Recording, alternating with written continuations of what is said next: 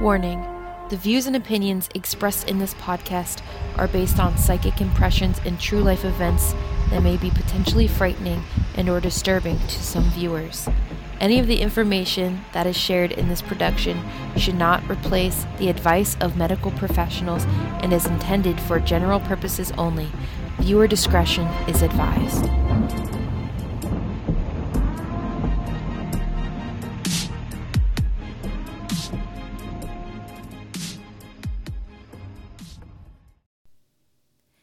Hello, everyone. Welcome to Lights at Midnight podcast. Last episode, we brought on our very first guest, Dead Serious Investigations. Now, in this episode, we are going to be continuing the conversation that we were having with him, and we are going to be talking about haunted objects and some various other things that he wants to discuss. So, without further ado, here we go.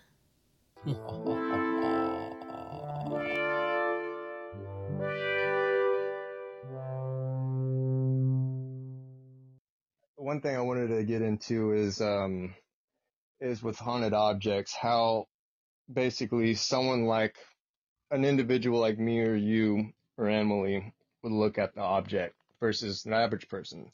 The average person would look at the haunted object as an object or just, you know, like if it's a doll, they look at it like a doll, but they feel, you know, intimidated in the moment being by the doll that someone's saying that is haunted because they don't really understand what's going on and what you don't know, you fear the most, right? But yeah. someone like us, me and you, we look at this doll as an actual conscious entity in it. So be with that awareness, uh, brings confidence. So we're kind of already self-aware of what's going on, what could happen. Um, so with that being in place at the moment of dealing with an object like that, um, there's that heavy sense of understanding, especially if you're visiting or dealing with an, a haunted object um, with this intention. It's extremely important. And, um, but most definitely with, um, when it comes to like handling and care with, with a haunted object, um, respect replays, it, it, respect plays a big role in it. So, um, whether good or bad, whatever the intention is with the object. Um, you want to make sure that it, uh, I highly recommend keeping it behind a glass case or any type of closed in case.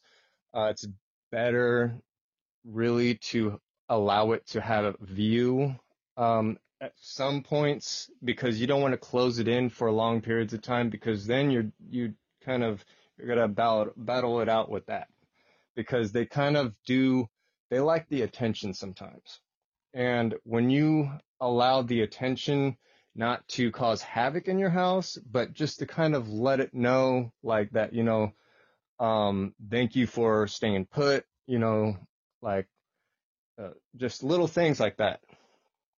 You know, like, thank you for not, you know, causing havoc, um, you know, just little compliments and stuff. It, it, not like you're gonna you're worshiping it or anything like that. I definitely forbid worshiping a, haunted object.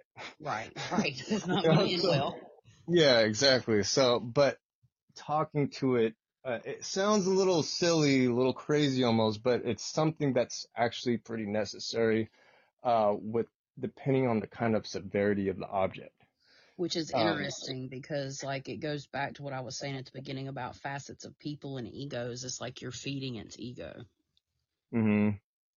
It's weird. Exactly. I don't know. I just thought about it like that. It's you know this is different aspects. Cause haunted objects is not my forte. I don't have a ton of experience with them. Mm-hmm. But yep. this is new. Like this is new to me. It's given me a definitely a different perspective, a different understanding, even mm-hmm. more of a respect than I had. So yeah, it's amazing. Yeah, yeah. It's it's been a, quite an interesting learning process and you know the uh, process for me as well uh, over the these this course of time.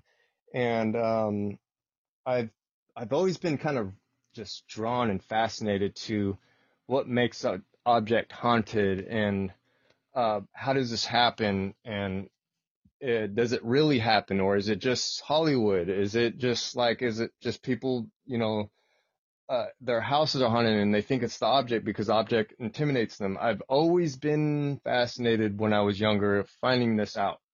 And then, you know, this happens in my life where I have all these haunted objects now. Yeah. And, um, and I think it's all been led to a purpose. Exactly. And, Divinely and- led in a way. Yes. So, and when you, I really think about it, that, you know, this huge collection that I have already, um, for, you know, I, I don't live in a big place, you know, so, you know, I have a pretty decent sized collection for wh- where I live and it's properly taken care of. I, you know, and how I feel in a very, very well way, in a way that I feel that I think is divinely protected. Um, because if not, uh, I probably wouldn't be in the state of mind that I'm in now. I'd probably either be losing my mind or I probably would end up in some freak accident. Um, I probably, there's several things that could go wrong, but this doesn't make me invincible to these things at all. It doesn't Right. anybody is vulnerable. I'm vulnerable at any moment. The problem is, is what do you bring in your home? Because what do you bring in your home with these haunted objects, your objects are going to react to. So if I bring some bad, you know, energy home, it's going to be a chemical reaction. They're going to be few, they're it's just going to be, you know, a bombshell. It's a lifestyle. Yes. Can so, yes. So I don't know if it if one of those dolls has like a funny personality, but and I was telling this to Chasity over chat while we were buffering while we had the little break. Um, I don't. I heard claircognizantly. I don't know if you thought about bringing in a Chucky doll, but somebody's making the joke that you should be you should bring in a Chucky doll because that would be ironic. and that wasn't something I was thinking about. it just popped into my head out of nowhere. So Have you been looking into Chucky dolls to be bringing them in? Yeah. That, that would be, I'm pretty sure if I invested in a Chucky doll, it'd probably be the real Chucky. it would turn into the real Chucky.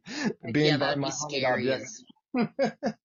But yeah, one of one of the I don't know if you have an earthbound spirit there with a sense of humor, but that's what oh, I Oh, heard. probably. I, I have a, I have a quite a few stuff. I do have also some objects that aren't dolls that are very definitely indeed possibly have some interesting things on them. Um, I have stuff that do belong to places that are from the 1700s that have been used like actual music instruments that were from the 1700s and um, Bibles that are from uh, the late 1700s and early 1800s. Um, uh, s- I, actual Bible, I, I call the death book because they use this particular Bible. It was only assigned to priests only. They use passages in this, this book to read to people that have, you know, died and they would read these passages to the person that died. So I'm thinking about how much residual energy has been absorbed in the fibers of that book for the people that just passed and they're reading this book to them. Yeah. Yeah. You know, so when I touch this book, I, I there's a lot of heavy energy in it. just Yeah. you know, flipping through the pages, and you know, of course, kind of have to be delicate because the pages are very old. But um, there's a lot of energy in that book, and I have I presented it on one live, and um, but I keep that locked in a, a this leather suitcase that I have, and along with a bunch of other stuff, and it's kind of bound in there with some protection in there, and um, so I I have a lot of stuff that also isn't dolls. Um, I even have a uh, an antique um, water canteen. Um, and I've gotten things that like said soldier a lot, and I'm wondering if that canteen belonged to a soldier Very because I kept seeing this pop up a lot on my Ovilus. It said soldier a lot.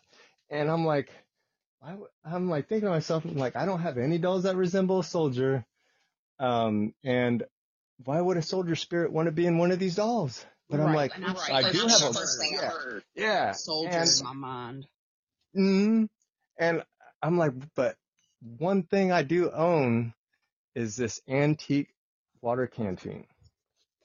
Yeah, and regarding the Bible um, that you have, is I would mm-hmm. assume too. This is assumption. Uh, not only would it be the past spirits, it would be the mourners and all their suffering and pain that's been poured into those words as they're read. Yeah. Oh yeah, and I think that it's all been absorbed. There's a lot of residual energy in those in those pages. Yeah, that's, I mean, that's fascinating. It's how, it's like how we leave an energetic imprint. It's like leaving mm-hmm. pieces of our life and ourselves along the way. And this, that holds a reference to anything that we do. Mm-hmm. And our, that's yeah. how we leave our energetic imprint. It's literally like our thumbprint. Yes. It's, you know, a part of us is on that, what, how much energy we put into the, that object. Yep. We and places and everything. I mean, what would you say that like that drives you to keep going? Like, what is the main thing that drives you to keep searching and like we're discovering and learning?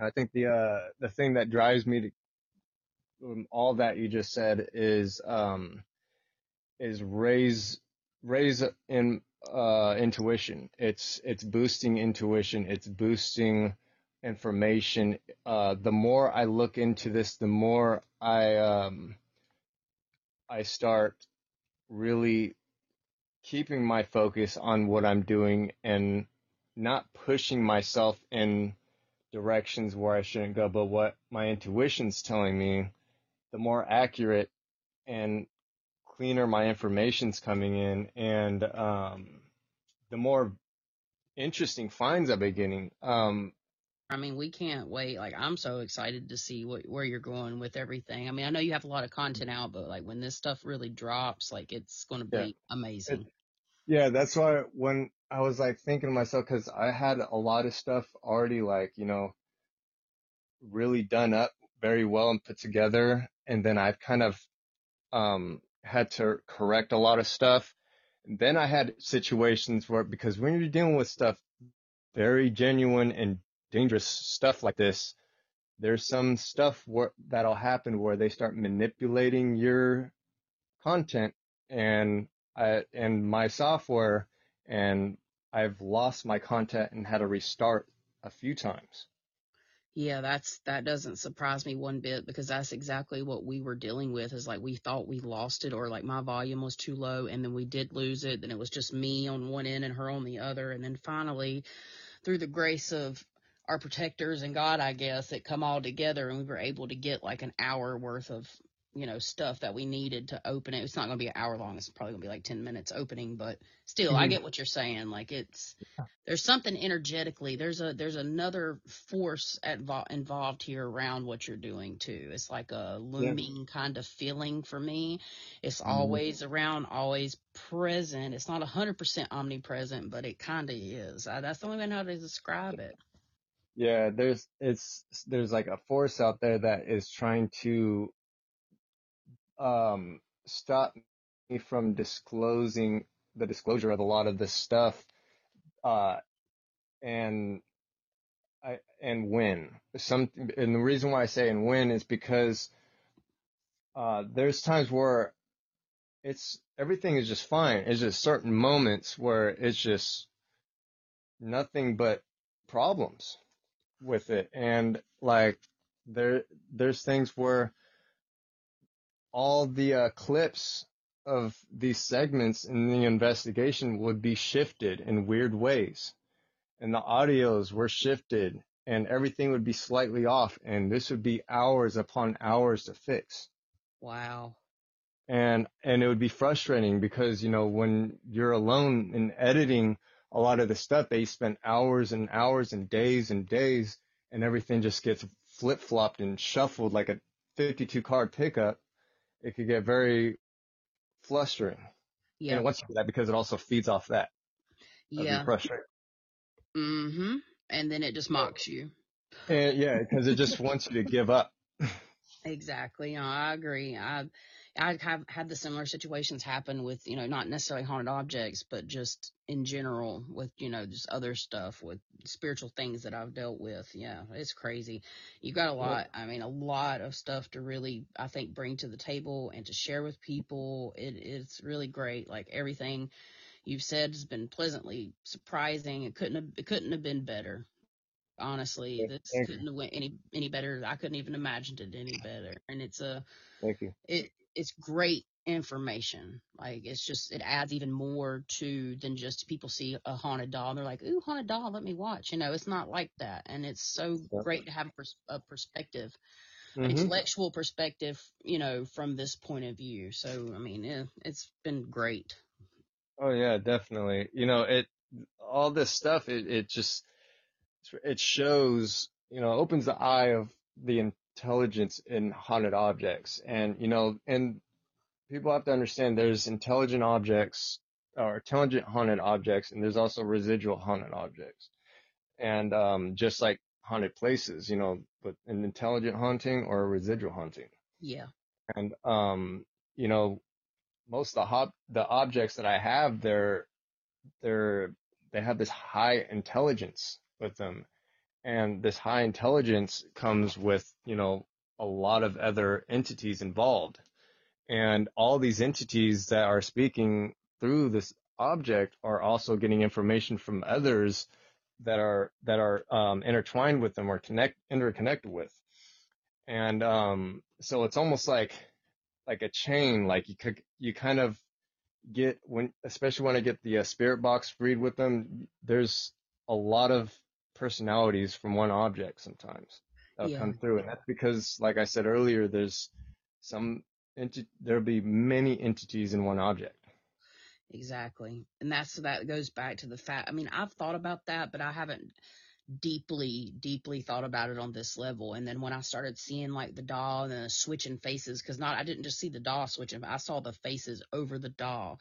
It was like static in between, but it was happening so fast.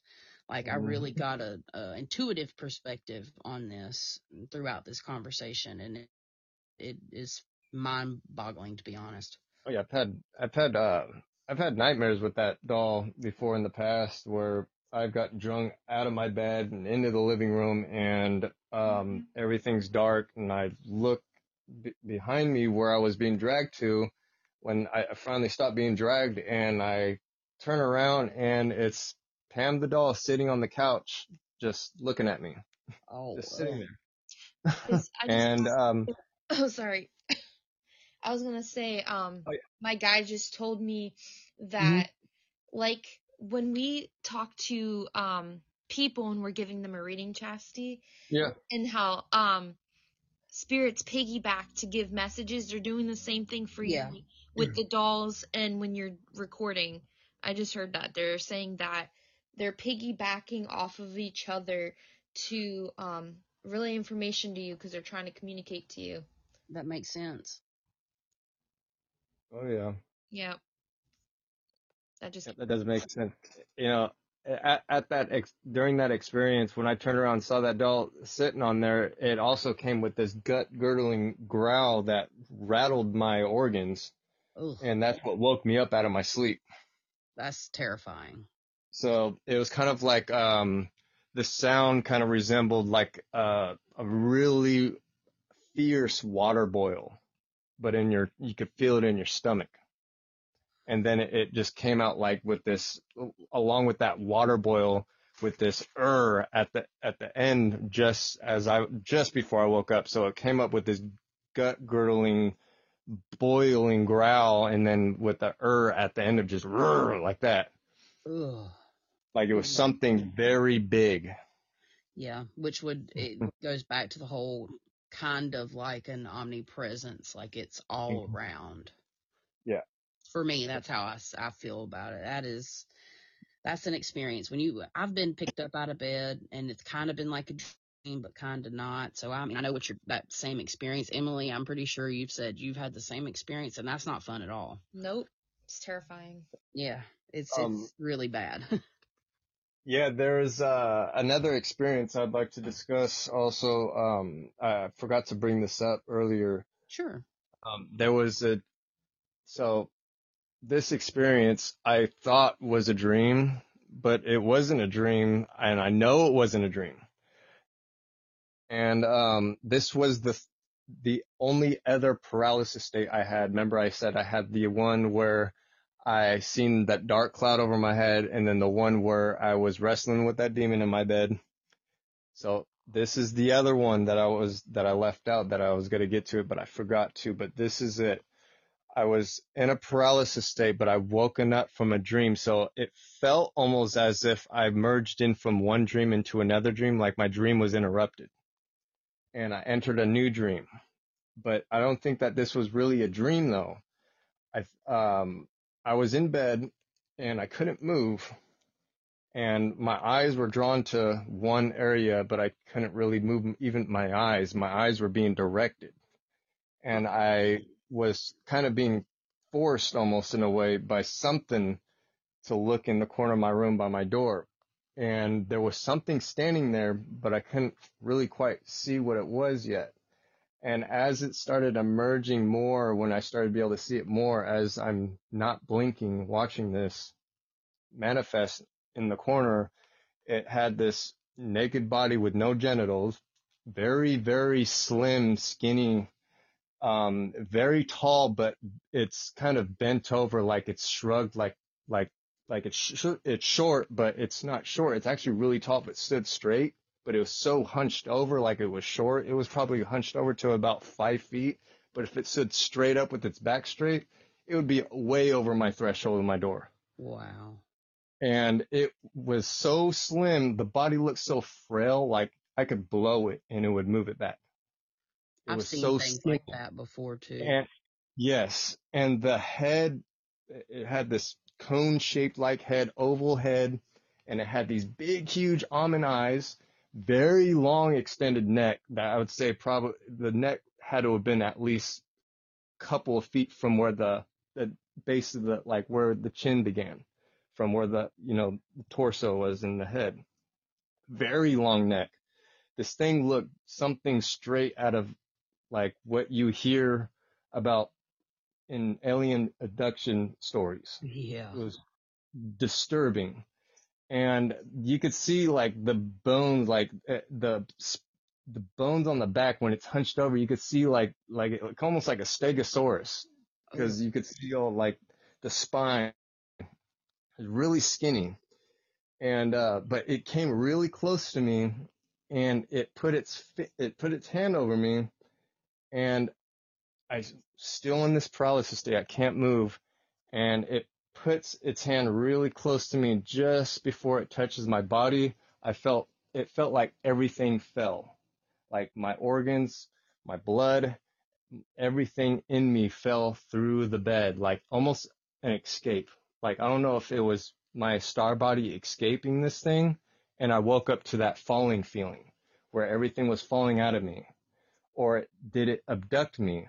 I don't know if there's a missing time or what happened in that situation. It's it's just a question mark right now and it has been since then.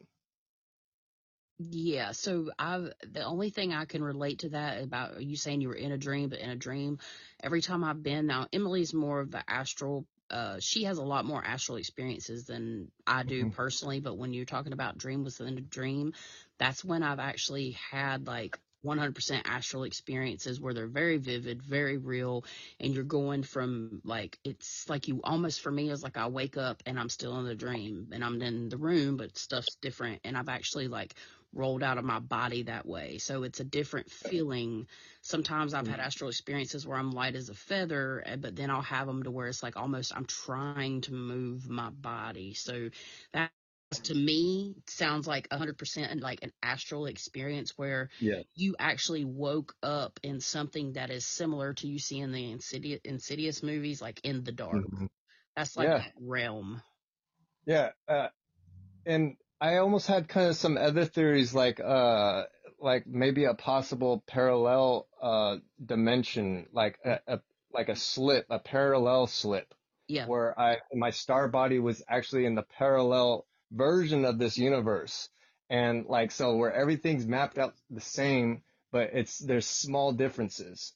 And, um, there's also, you know, different, it, it, it's a different dimensional, um, uh, ability, uh, type realm, this realm, the, this, this other, uh, almost replica universe that I, that I was in possibly was just another almost replica mapped out area of this world, but somewhere where our star bodies could travel to. Yeah, I And, understand. um, yeah, and I think that, you know, this is something that could possibly happen in, um, just while you're fully awake, just a, a slip through uh, a, a parallel universe by mistake yeah. where you slip in and out and that's, that could cause what people refer to as like glitches in the matrix. This could be a parallel slip.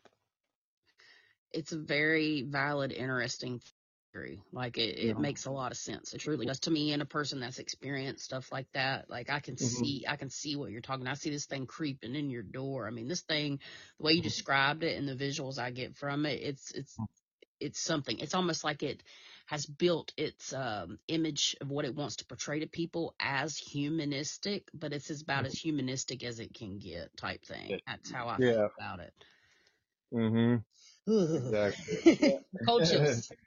Yes, and you know, I've I've had also some a lot of dreams where they're extremely vivid, where you could feel the cold ground, the cold concrete where you're stepping at, and you could feel the the air where you're at. You feel everything going on, and then I start to have these conscious thoughts in my dreams during the moments where I know I have, um, you know, these super conscious abilities where I could traverse through walls. I could make things levitate. I could levitate my body and I was showing it off to people. I'm like, look, look what I could do. And I was like causing my body to levitate off the ground. And I was like, like, look, I could like make myself, um, you know, turn my body this way while I'm floating and float over you and stuff. And people were wowed about it. And I had all these abilities and I had dreams like this where I'd wake up in my childhood house and automatically knew that I could just, uh, someone was at the front door and I knew that I could just run through those walls and get to the front door really quick. Yes. Like I automatically knew I had these capabilities. you're you're astral projecting 100% because Yeah. this is exactly what I experience on a daily basis. And when you're like okay, so when you're on the astral realm, it's possible to dream while you're astral projecting at the same time cuz I've done I've done it multiple times. So it's weird for from what I've picked up when you're on the astral realm, it's like there's a separate um I don't know if it's like a separate um dimension or realm that your consciousness goes to, but your astral body is still on the astral realm, but your consciousness travels to this other realm or dimension simultaneously. Um hmm I know I've spoken to Chasity about some of my experiences where, where I'm doing both at the same time, but it's very like dreamception or kind of of a feeling to it. But yeah, you're 100% astral projecting without a doubt. And Yeah. I noticed too, like you say you get you you come to this place that's identical to the like the Earth plane. Um, Mhm. That's also another.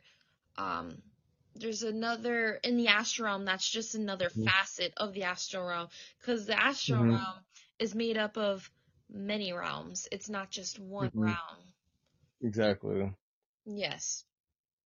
So, uh, th- so just it being, you know, a duplicate of our universe is just one possible realm.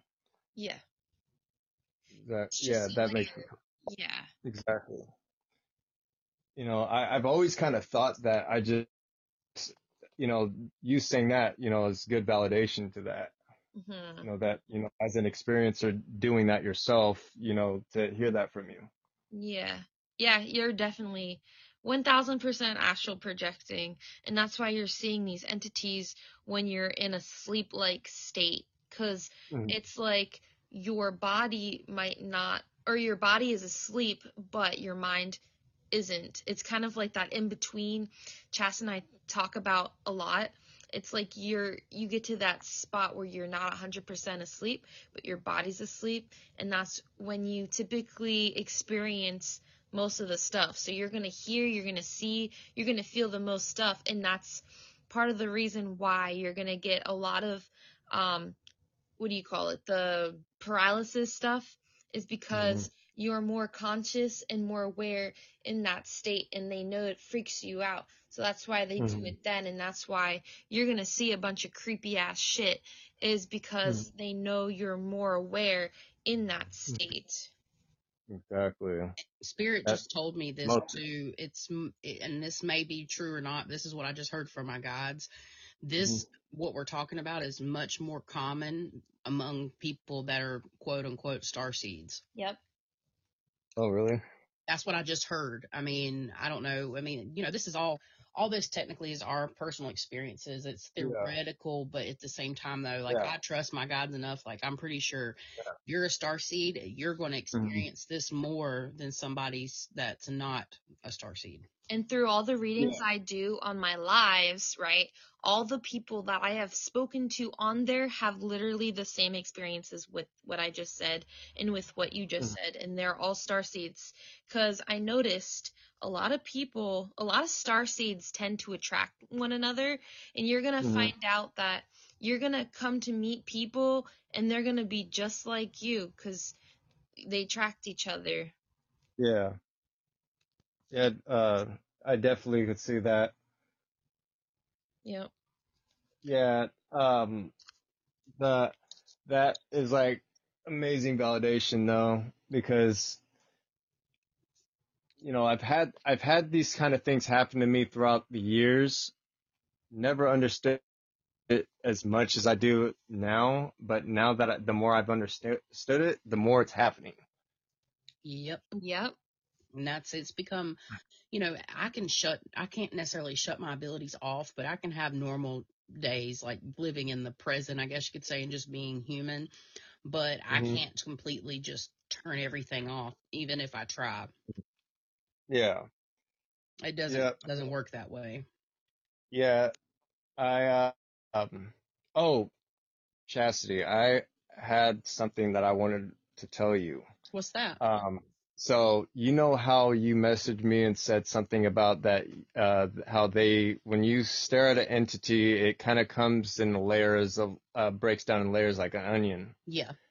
So it's crazy that you said that because when I was a child, when I was being terrorized by the attachment that I had by, you know, being tormented by these, these entities, these very dark entities, um, one during a paralysis state climbed up on my bed and actually was over my body, like, uh, like on top of me and looking at me really close and then start ripping at its face, taking chunks of his face off. Oh, Like I was about to see something like it was changing. It started like literally it started shape shifting as it was like ripping its face off. that's It was turning into something else.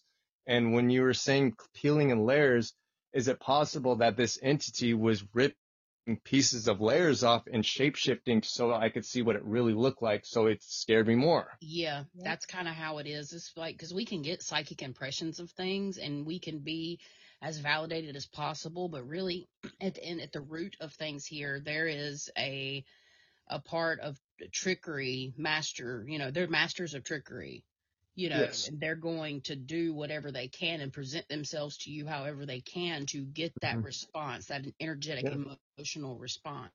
So Mhm. yes, and it takes a while to be able and sometimes like even when i'm psychically looking into things or intuitively however you want to say it i'll see Mhm. just black shadows and i can choose whether or not i want to peel back that veil and that layer so it's very much yeah it is interesting because i had wrote um we were talking about how they know consciously that we were going to do this before we did so things were already starting to happen to a degree and yeah that's what i was saying it's like an onion they very much so Yeah, that that I right when you said that I I wanted to save it for the podcast. I didn't want to tell you right then, That's awesome. but uh, yeah, I wanted to save it for the podcast and say that because it just validates kind of that that memory because it made me think that you know either two things either this thing was peeling off layers and shape shifting into something to be more frightening to me or it was peeling off layers because there was something divinely connected within me that was allowing me to about to see the true form of what this was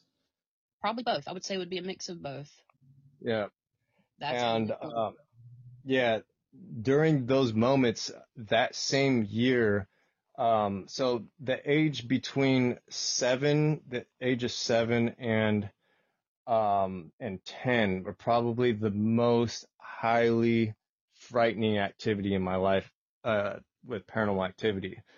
And um, seven, my appendix bursted out of nowhere, which I think it had something to do with something that was uh, dark that was that did that to my organs. yeah. I think it literally did that to me. Um, and these these strange things would happen to me out of all the siblings in my house. Um, however, my brother did uh, at the age of 17 get he got uh, bit three times in one night by a black widow in the bed. Um, in that house, and he had to get rushed to the emergency room. Like it literally was under his pillow. He had three bite marks on his arm, and it came in threes. You know, Yeah. so that the, there was black widows everywhere in the house, but no other house on that block was. They didn't have no black widows inside their house. Like we were the only house that was infested with black widows the way it was, and this is a sign that you know because demons could and they can manifest pest in the house. Oh yeah. and I'm not- Especially spider not saying- entities. Yeah. Mm. So, and, and I'm not saying that spiders are bad. I'm just saying that they can use this to inflict fear, though, and to also try to harm. So, a poisonous a spider that's got venom can, you know, be life threatening if bitten. So, it could use the bug to, you know, actually physically harm someone. Uh, species, like considering the species that it is, they normally will not bite unless they're threatened. And if you're laying there absolutely still and asleep, the likelihood of them biting you is, is very low. That's what I'm saying. Like, it's so bizarre. And then how did it get under his pillow? Right. Like, so it's like, I, I was, I've been always baffled about that. How they, they said to check, the doctors called the house and they said, check his blanket, check under his blanket, check everywhere. We lift up his pillow and there's a black widow flat as a pancake underneath his pillow. That's I'm like, how did it, so he did in his sleep, did he tuck the black widow in for sleep underneath his pillow after it finished biting him? right. Like, it doesn't make sense. I'm like, how did it get there? Yeah, that's that's ter- now. Did y'all have a move? Did you move when you were around that age to this house? Y'all like lived somewhere before and then moved there. Yeah, um, so I was, I actually moved there. I didn't get to have any memory before then. Uh, I was like, I think uh, that year I was born, my parents moved into that house. Okay, and you eventually moved like out of this house, or have they always yeah. lived there? Yeah, uh, I eventually moved out of that house and, um, we moved, you know, like a, like a town over. It was like not that far away, but This was we ended the up moving age. away.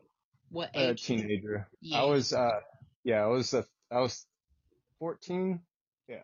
And so once you moved from this location, would you say that they kind of like the the experiences somewhat stopped, but then you started making more like poor decisions or something else? Mhm. Yeah, that's when I think uh, when we moved away, it was almost kind of like like a uh, revenge on it for leaving to influence me in ways. Um, and I think that's where it validates the attachment that um, where it kind of agitated it in a way too, because it wasn't going to manifest where I would see it as much, but it was going to invisibly invisibly attack me. Right. That's what I felt. I felt like there was a move in, a move involved that either triggered it or a move involved that transitioned your life into something else. That's why I asked. I could kind of see it in a way, more or less Mhm. just a knowing. Um, Yeah. Yeah, so as you've moved throughout your life, it's kind of almost in a way stuck with you. You've just transcended your own spirit and your abilities enough to be able to keep it behind. Like, let's, this is just a word uh, behind you. That's not really um, the proper word, but the best word I can explain it as. It's almost like it's at a distance, hmm but it watches. Yeah, it that's crazy that you said that because Monitoring uh, spirit. dur- hmm well, because uh, when uh, so on an investigation, I did capture through the spirit box it because I asked uh spirits if they had anything else they need to say, and it said still there, and then it said watching. hmm Yep, So exactly what it's doing, and that's that is your initial origin. So you know, like we said, we named this season Origins, and that is your that is your point. That is your origin of everything starting to happen. Happen. It was at this house. It was this place that already had something, and not necessarily was the house, but it was the land itself. Mm-hmm. And you know, they they hang around. I mean, they're I'm not going to even say it's the land, but it, there's something that attracts them there at, at that place. yeah, and that's where I think that uh you know there was th- that's that's always uh been a thought to me. You know is there was something that was triggered there that attract the attraction of the place exactly like you're saying because there really wasn't an, a history. I try to look up some type of history that happened there but there really wasn't Yeah. and so I've always asked, I've asked several mediums and, um, yeah, they even said there's not really a history there, but what their feeling is that there's something that was done there. There was something that happened there, something that attracted. Yeah. And I'm going to say that it was probably more, I don't even know if it's considered ancient, but the 1st hmm years I've heard of, our first year I could think of 1700 hmm 1700s. And it has to be Mm, something else. I don't know if that's any validation to anything, but it's something around the 1700s, I would assume. And even the energy's even more present, though. The, the energy's older than that, but the action would have taken place in the 1700s because I'm assuming this is West Coast area you lived in. Yeah. Yeah. So, I mean, as far as like white settlers, you know, we wasn't out there, but, mm, you know, indigenous people were. hmm Yeah. And there could be something that n- is not documented. Exactly. you know, because, you know, uh, Native Americans, they didn't have documentation records for, you know, you know, like how we do in today's age, you know, they're not going to be like, uh, write this list down. This happened, you Yeah. know, they didn't do stuff like that. You know, things would happen and they would, you know, document it themselves as a, as a tribe. And usually a lot of that things that happened with Native Americans were documented to themselves, not to the public. and word of mouth passed down through generations. And then when, you know, Mm. things changed and there was all the wars and everybody come in and started taking over the land, that could have passed Things would with get lost. Yeah, it lost documentation. Yeah. And I actually um, spoke about that in my our last episode of how Native Americans pass things down word of mouth and so many things are lost. So that's crazy. I we literally just talked about that in our episode three. yeah, that's a huge possibility, and that's exactly what I felt about Dyer Lane. That there is a lot of undocumented history there that's happened Exactly.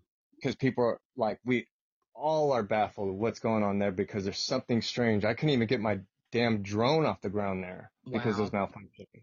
So there's huge activity there that we don't understand what's going on, but I think it's because there's more than even uh, the murders and the uh, satanic rituals that happen there. There's more than that. Yeah. There's a reason why there's UFOs attracted to that place too. There's a lot of stuff going on there that uh, that's almost kind of uh, Skinwalker Ranchy type situation. Yeah, I have a theory about places and like it's I, there's I like I want to get in documentaries myself, you know, on my own Mhm. time, and I've developed a theory about why certain serial killers are all attracted to the same areas and why they dump um, or just Mhm. in general killers they dump bodies or bad things happen there, and it's kind of giving me that kind of vibe. Yeah, those kind of fault line areas or ley lines. Yes, that's exactly Yeah. what I'm researching too. hmm Yeah, uh, I've been kind of looking into that too, and there there's a lot of ley lines, and it it's it could get really uh, overwhelming looking into it because there's so much connectivity with the ley lines. Yeah, I was going to actually ask you that, and like earlier on when you were talking about the Dyer Lane, I was going to Mhm. ask you if you had any knowledge of that being a ley line area. Yeah, that was one of the actually one of the beginning things I looked into. No ley line. That's the mysterious part. Hmm, But then yeah, it has all this mysterious activity, but no ley line on it. very interesting. Exactly. So that's where I'm saying, like, it, what happened there? That's something's not documented. Yeah, certain parts of the land and the earth is just quote unquote tainted. Certain Yes. places are just tainted, and we don't know because there's been many, many, many, many years. It's like I'm from.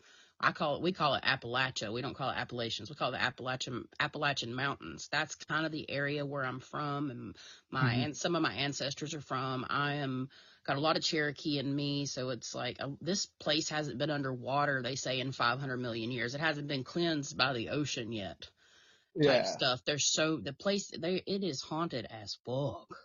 I mean, you, Wow. we just out here, you know, it's so funny. I've been telling Emily, it's like people out here, there's not a lot of places to ghost hunt, and there's not places that are set up to do that type of stuff because Mhm. around here, we see something crazy, we just like, all right, let's go get the cat inside. We didn't see nothing. We just gonna shut the door and go have a good night, y'all. Now here, all right. We'll see you later. All right, you stay out there, and we're gonna we gonna stay right here. so that's kind of how the the nature of the people around here are because you can go up to like the northeast and there's like haunted places here, haunted places there. No, not around here, not where I live. We're like, we ain't fucking with that shit. No, mm-mm. So, um, yeah, but there is a, I do live close to one of the murder, uh, like the big murder, uh, family stories, the Lawson family massacres. And Mm. yeah, so that's super close to my house. I've actually know somebody now that is um related to him and like she's had paranormal experiences and actually that area is a totally ley line area and in that area is where I experienced my like real deal attachment from my ex-husband's family. They are from that area with the ley line with all that like so close by. So yes, I think it is area dependent. Like there is so much to it. Oh wow. Yeah, I mean that's kind of my story, you know, and how it, and that's one of the other things that I'm trying to like do. It's just so much, it's so intensive, and like you know, you just don't have but so much time in the day. Wow. Yeah. Speaking of ancestry, uh, you know, through my father's side, I am uh related to three of the most famous witches from the Salem witch trials. John Proctor, Sarah Osborne, and Sarah Good Rad. are my ancestors. Whoa.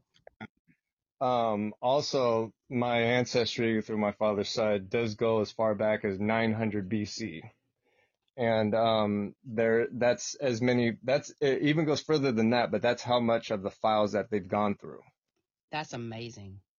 So, um, there's definitely a lot of iconic figures that have been in my ancestry. And, um, very interesting enough is that some of my ancestors, I've looked into some, the, uh, like portraits of how they looked. Um, they, some of them actually look a lot like me. It's almost kind of a reincarnation of me. Almost, it's weird.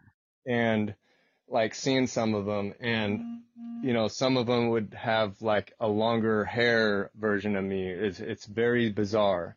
And, um, so when I'm looking at my ancestry though, it really makes me wonder, you know, that this could also be a huge key into the paranormal activity in my life of why it's so driven to me too. Not only these ET groups, but look at my ancestry.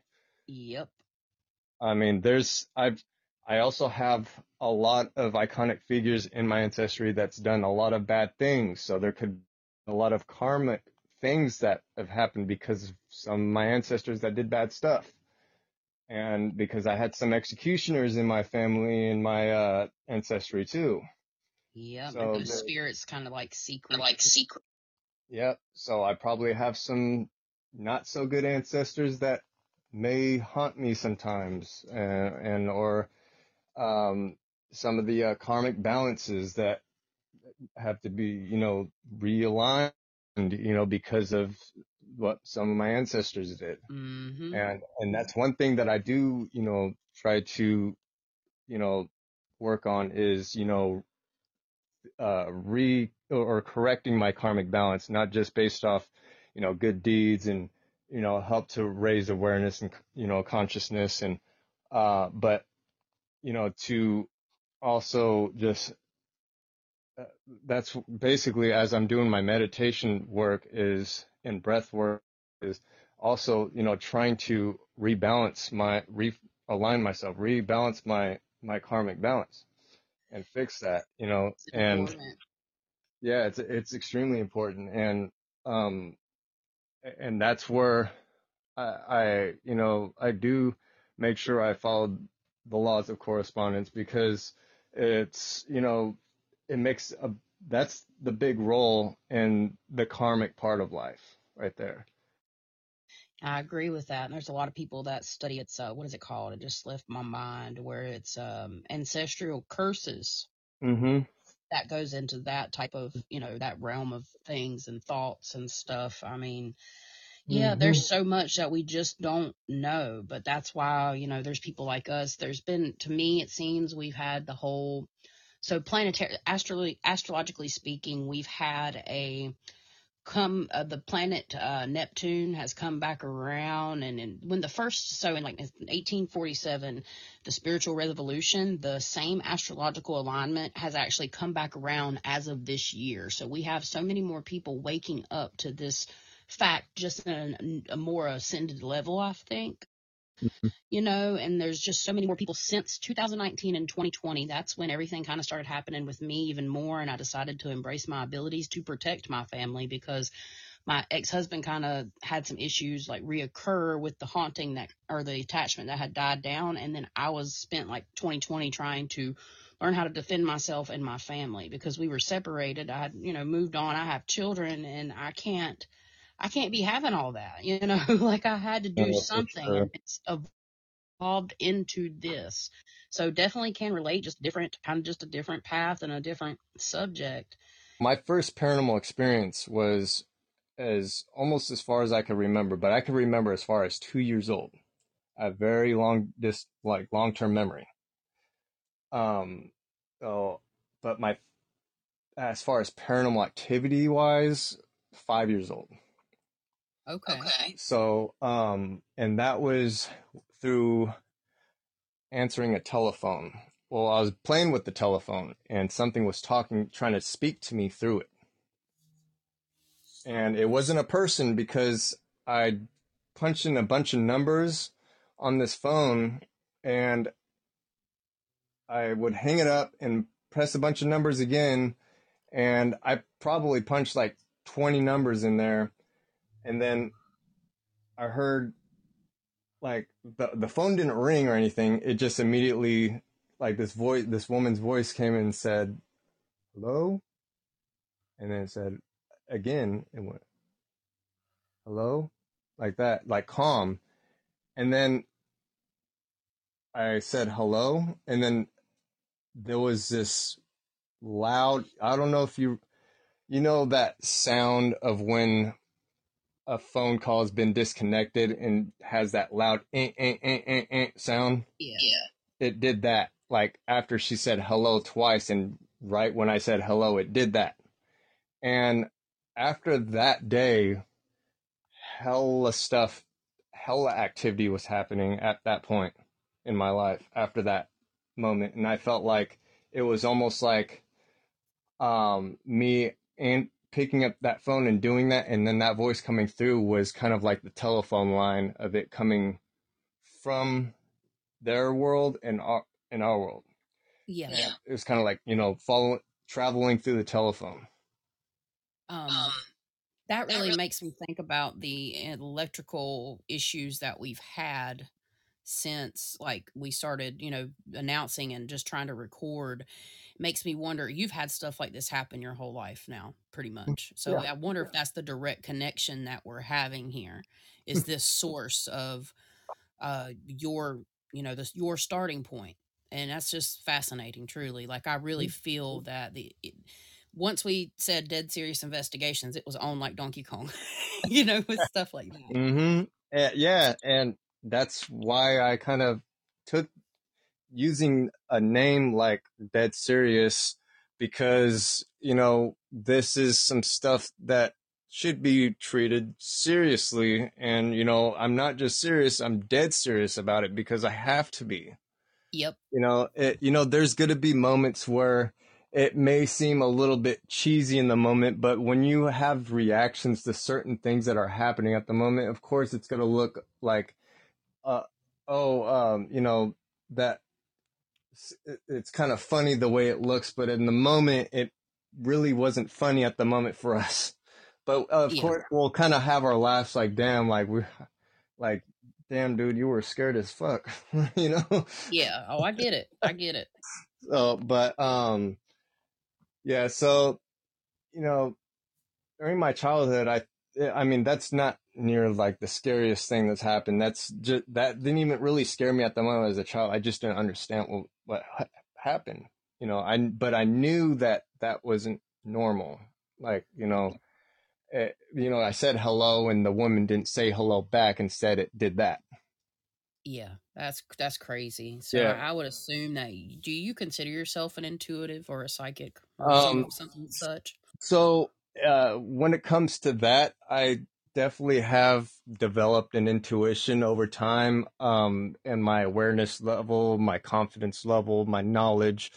Um, but uh, the medium that I normally go to, she told me that I she wouldn't really say I'm psychic, so I could roll that out. However, she said she said this. This is where things get really interesting about me is um and it, it still baffles her is you know don't she said you know don't get me wrong my awareness level might might what I was saying you know it's up the roof. And that's kind of where I've developed it to where I I'm starting to which almost every you know living human could do this.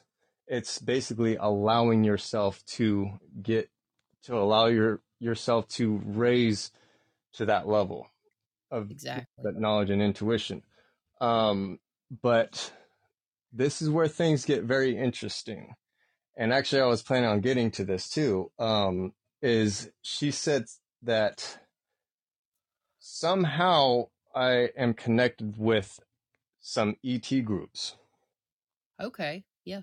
So because of this, there's a possibility that uh, th- this is she. It was beyond even some of her understanding. Uh, but she uh, she did recommend me to go to some people with ESP to talk with them so they could help me with some remote viewing with what uh, particular ET groups that I'm connected with. Um, but she was like, yeah, uh, you need to check for some. She said there should be uh, a mark on your body. She said, look for. It. She said it's disguised as freckles. I was like, oh, that's interesting. I was like, yeah. Oh, I see where this is going. Constellation yeah. or something. Yeah. she said, uh, it's in a perfect triangular formation. It's just a perfect little triangle. And it's just standing alone by itself on your body. And I was like, okay. So I go home and I look on, you know, below my rib cage, just below my bottom rib, there is this perfect triangular formation of dots. Interesting. I would so the blanket term for that would be star seed because I definitely figured out and I've been told that I'm a star seed as well. It's like we're mm. sent here to do this type of Something. work because work. we have the ability to to do it and translate it for people that need this understanding. Yes. And she said this is this is the that uh, usually the sign of the touch of these those groups that I've been touched by those groups or tagged uh, basically as you know that I'm working with these groups. And um, she said you may not have memory of this but you've been up there and there's missing time. Wow. I I mean, I'm totally I get it. Like I totally understand what you're saying and I mm. agree that a lot of different souls evolve from different Mm. places. Yeah, I see exactly what you're saying. That's that's awesome. Mm. it's like Yes. awesome. Chas. Yes. Were you gonna say he's clairsentient? uh, I I mean, go I was for it. I say wasn't he's gonna critique- clairsentient. Very possible. Yeah, Yeah. I think you're clairsentient with just listening to you talk about this stuff and how Mhm. your body reacts to it automatically is very similar how my body reacts to it. So the fact that Mhm. you get anxiety, that you get sweaty palms, that you know you get burning eyes and stuff, yeah, Mhm. I'm pretty sure you're clear Sentient. hmm Yeah. Yeah, uh, I, I would not be surprised. I don't doubt it at all. Um, and you know, this is, I'm starting to find, I've started finding out a lot of interesting patterns about, uh, within myself. And, um, and finding out, you know, the whole, you know, connect, connection with these ET groups would make a lot of sense in these patterns, considering the fact that when I'm out investigating, I'm investigating in areas where I get some kind of interference with um, spirits that kind of feel out of place in these areas. And when I mean interference, I mean that some of the spirits that are there because I'm there. Yeah. And um, there's some pictures that I posted on Instagram where these entities, in fact, resemble something extraterrestrial in nature. I'm seeing portals. There's like portals that they open up and come through when you're doing certain things.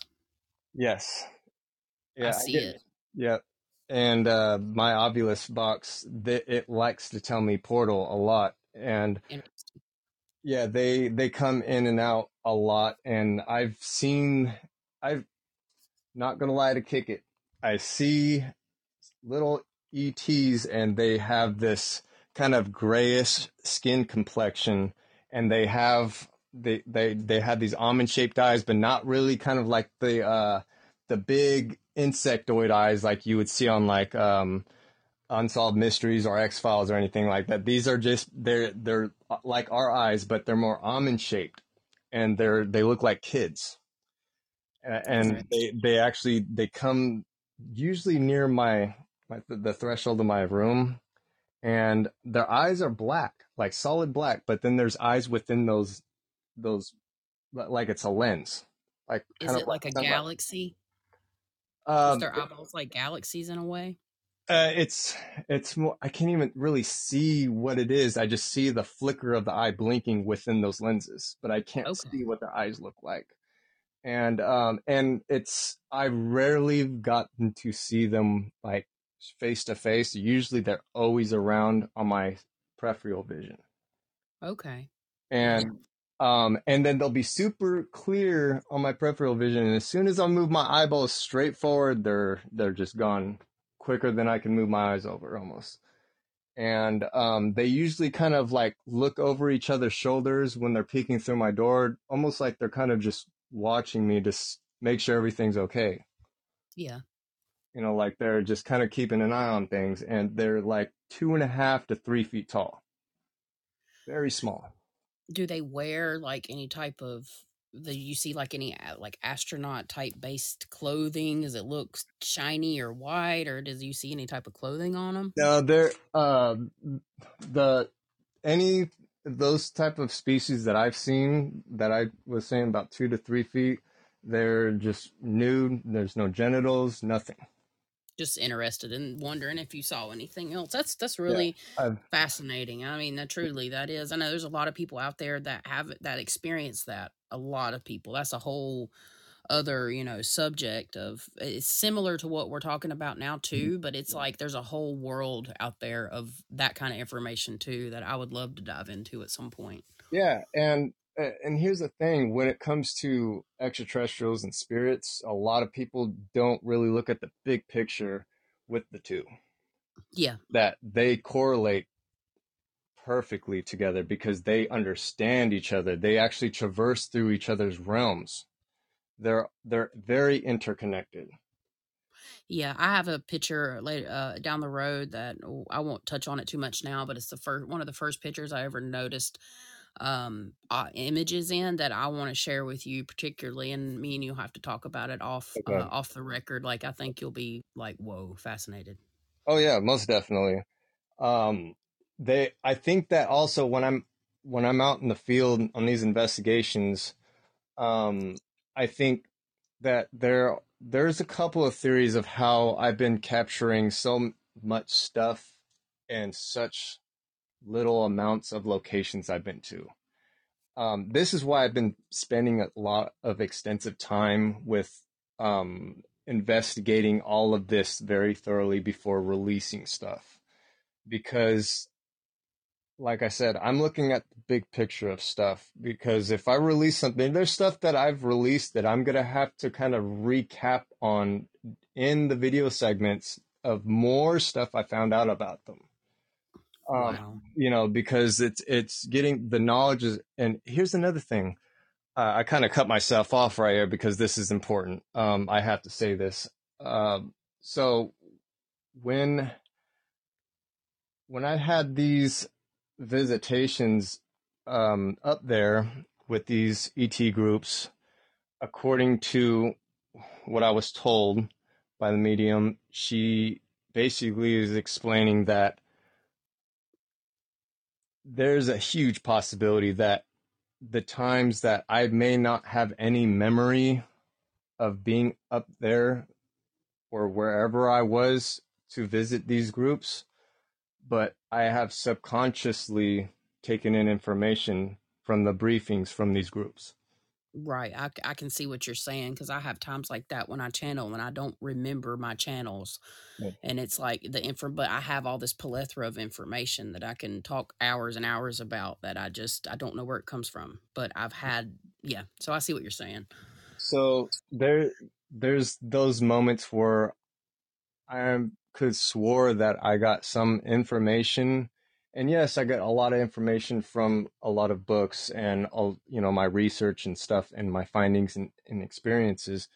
However, some of this information has uh, some missing key ingredients to them to them all sometimes, and some time sometimes I'd come out with the answer to all of them uh, very quickly uh, out of the blue one day, and it's like, how did I just automatically knew this in the middle of a conversation or explaining something to somebody, and I don't, I'm not saying that to that person, but in my mind, I'm thinking, I'm like, uh, oh my gosh, everything just kind of made sense to me just now, and it's those moments where I've received the information from these groups and my subconscious was able to hold that information for me. I just couldn't remember my visitation. Yeah, I can relate to that totally. It's it's like a download that you get, and it could partially be um like like a you know clear uh clear knowing Mhm. basically too. Like I, it's a download basically from what we would just blanket term spirit. So yeah, I, I I feel that that happens to me a lot, but it's a different situation. Yeah, exactly. And um, you know, when I started getting more aware of um that there's something about me that you know that that's different was um I started getting these visions uh just before bed. And I would spend a lot of extensive time meditating and um by my altar and, and. I have two altars that I work with and um so I have my uh my altar with I got my my Horus altar and then I got my Michael altar. And you know depending on where I'm driven to what I when I'm you know seeking you know that you know that protection and you know that that increase of um cre- increasing that you know psychic growth you know I got you know the eye of Horus and as well as reflecting back you know anything that's of like psychic attack or evil spirit or uh, or ill wishings against me you know that's the altar I, I start seeking when I start to feel like you know I need to work with this altar Yeah. so um I start getting these visions where I start seeing these spirits with my eyes closed, not with my eyes open. So I start seeing what looks like they eh, they come in a form of like smoke and then they disintegrate. So they'll show themselves and I'll see the face and before I could see the face like and remember the face, it disintegrates. And it kind of has a shimmer to it for me i have uh, yeah i understand exactly what you mean i've seen those most of my life as a as a medium even before i knew i was a psychic medium mm-hmm. and they'll come in the form of either gray black or white mm-hmm. mostly in those forms and sometimes i'll see multiple people and yeah that's very much an intuitive uh clairvoyant yes thing yeah I, absolutely i started feeling like i activated some something within me uh, to start experiencing that within since I would say uh, early October last year or the end of September last year. So it's about a year I've been experiencing this, and it was after the first night I investigated Dyer Lane, and mm. uh, hmm. yeah, it was very bizarre. And um, I started really. That's when I actually during the time I started really getting heavier on you know practicing meditation and and healing work with myself and actually even sending healing you know and cleansings elsewhere to people uh like you know just just the uh putting all my energy and thought into sending it elsewhere even if it was vast distances i would still ask for it. And um, and i think you know I I really studied, you know, how and learned how the law of correspondence work, and I, working with that, I, I think I've also increased that awareness to activate something like what I've been experiencing, and, um, and like I said, these smoky apparitions, I start actually seeing these faces that look, um, that some of them this may sound cheesy but some of them do look very ghostly looking where they have this long jaw drag and it kind of like their jaws kind of break apart almost because it's like smoke. Mm-hmm. you know what i mean? It kind of like almost like the this is where it's going to sound really cheesy kind of almost looks like the scream mask. Where it has that long open mouth and but then the jaw just drops because eh, yeah. the, the, the mouth opens too wide, but it doesn't know when to stop, and then it just kind of breaks. I've seen stuff like that myself, and Emily, she she experiences the same exact thing. So I mean, we truly okay. understand yeah. what you mean. It is it is nuts. So what I was gonna yeah. say was when you were talking about how like it's gray, black, and like it kind of fades. So when yeah. I do my YouTube lives, right, I have to wear a blindfold because I see that, but it's hard to do it in the light. So I have to wear this blindfold so I can see it. So that's how I see it a lot of times, especially when I'm trying to go quick on my live to do these readings for people. And the thing you're describing with the scream mask looking thing, I see mm-hmm. that often with people mm-hmm. sometimes. Mm-hmm and mm-hmm. yeah it kind of it goes so fast and um, yeah. i have to have a pen and paper with me when i do it because it'll go so fast but i'll be able to catch it enough and remember yes. to where i can draw it but yes it yeah mm-hmm. yeah it it almost like this this is a very common entity that i that i've seen that i was describing it almost kind of resembles the perfect phantom in like movies, like yeah. what you would see in a, a scary movie. It would it would resemble the perfect phantom look, is how to describe it. And um, and I've seen several other faces. I could go on and on of different types of beings I've seen. I've seen faces of uh, with human bodies with the heads of lions. I've seen even entities with the heads of look they look like mm-hmm. dinosaurs. Oh wow. Yeah, I saw this. I saw this, and I saw entities that resembled Gray ET group. Um, some of them, uh, there was some, a lot of them that I didn't get very good vibes off of. Um, some that uh, may be neutral, but I didn't really open up to it because I didn't trust it. Um, I know I do know that there are several ET groups and gray species that are malicious and do work with reptilians. Um, and that's usually the Orion groups. The Orion groups are uh, definitely in connection, deep connection with reptilians like the Dracos, and um, and these these entities I've seen with my eyes closed, and I know that I may be con- these ET groups that I've connected that I've been connected with. However, I've been cross connected with these malicious ET groups in the past, and I think that's this is where the attachment has happened in my childhood is because of these groups that try to influence me and attract these lower realm entities to cause havoc in my life. And the more I've connected myself and allowed myself to connect with higher beings and these benevolent ET groups, the more the malicious ET groups has they're losing their connection with me. If that makes sense. It does. It does completely So for me. because with these malicious groups, um, they work with demons, reptilians, and these these hostile ET groups. They understand demons, and they want they want and use the same stuff. The you know people's life essence, their their fear, their anger. They feed off it as a source of food. Yep, their energy. They want the energy.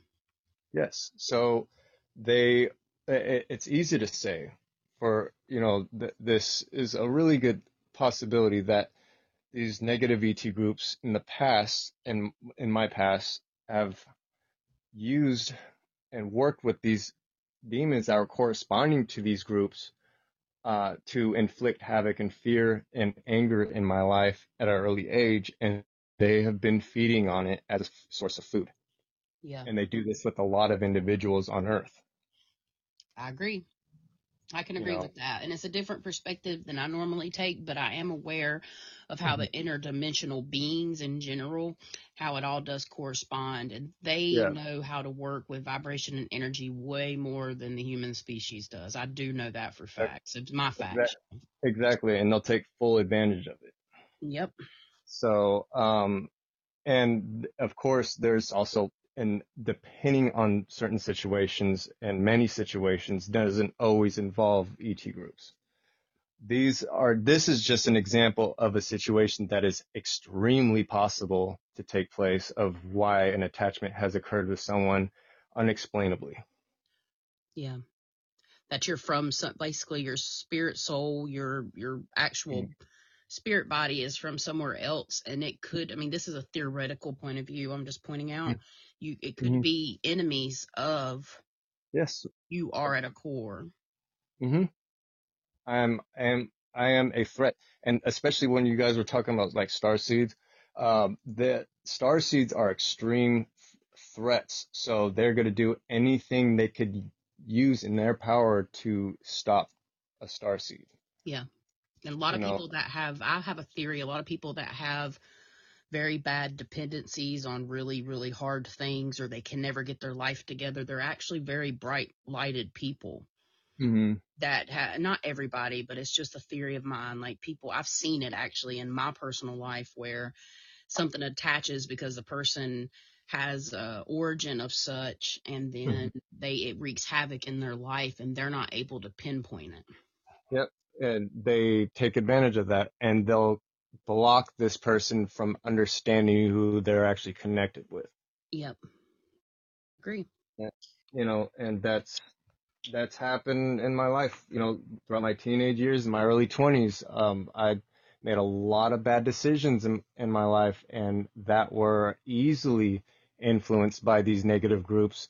You know, stuff like alcohol, and um, I I was really, really, you know, just basically just drowning myself in alcohol uh, in my late teens and early twenties, and uh, it, this this could easily be influenced by negative entities. They drive off that stuff, so it's it's a fuel for them. So you know when you when you intoxicate yourself with the uh, toxic substance, they that leaves you in a perfect vulnerable state for them to feed off you.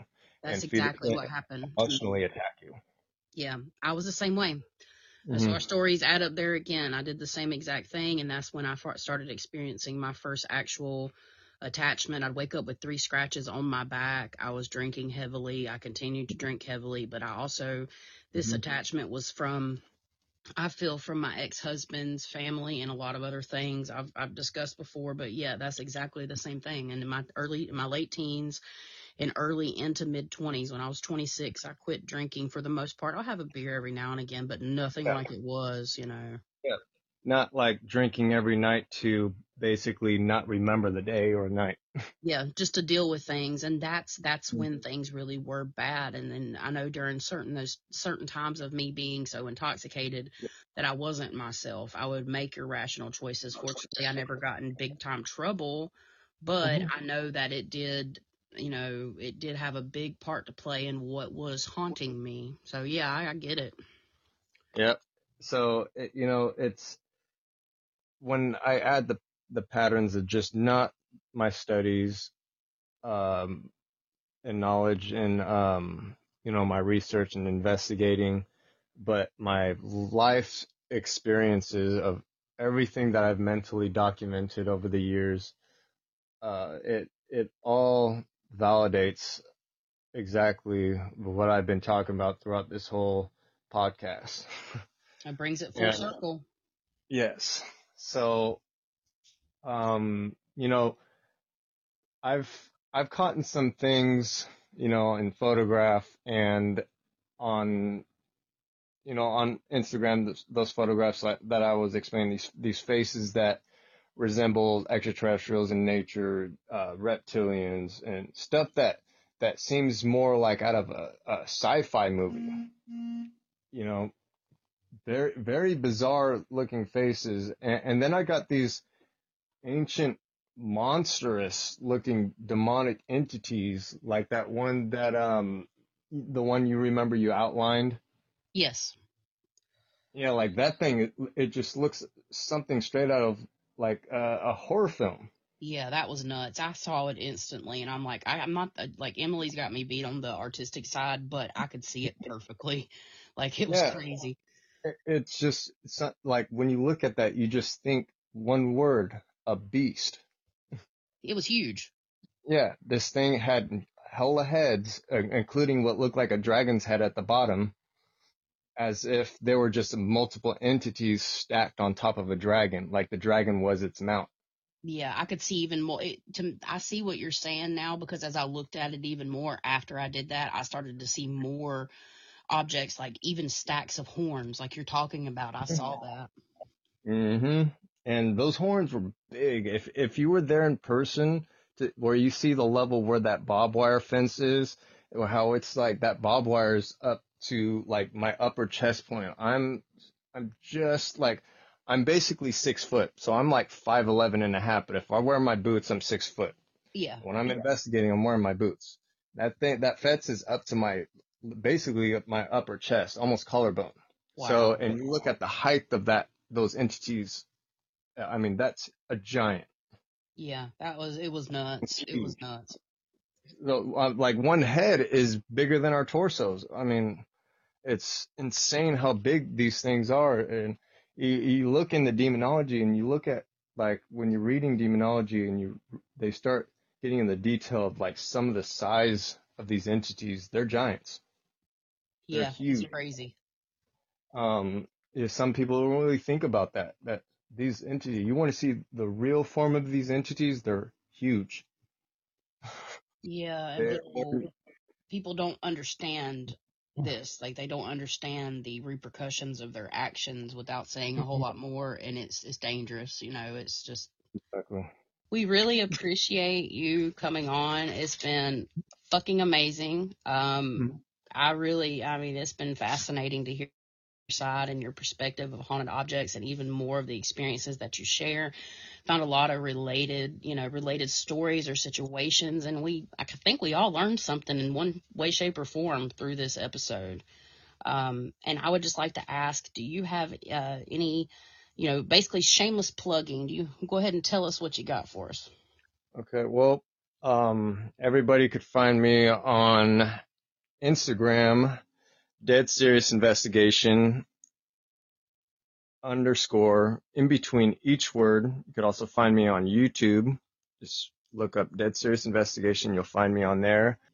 And, you know, I hope all this information has been helpful with everybody um, with haunted objects. Uh, if you have any questions, don't be afraid or shy to DM us on Instagram if needed. Uh, if you have any questions, let us know. We'll answer them at the best of our knowledge. Um, I'm always open to take questions. So, um, yeah, That about sounds it. great. Yeah. I mean, and I'll link all of his information down below. So there'll be links. You can just directly follow uh, him through that. And as always, we certainly appreciate you guys listening. Hey, if you have a haunted story you want to share, you can email us at lights at midnight podcast at gmail.com. Get in touch with us there. We'd love to hear from you. We really appreciate y'all uh, hanging around and checking it out. And yeah, thank you so much. We are super excited to bring you some super awesome content. We really appreciate you guys checking us out. Thank you to all that took the time to listen to this week's episode. Your support means the world to us. And remember, all of us have the ability to shine brightly and shed positivity even in the darkest of places. Stay safe, stay well, and light it up!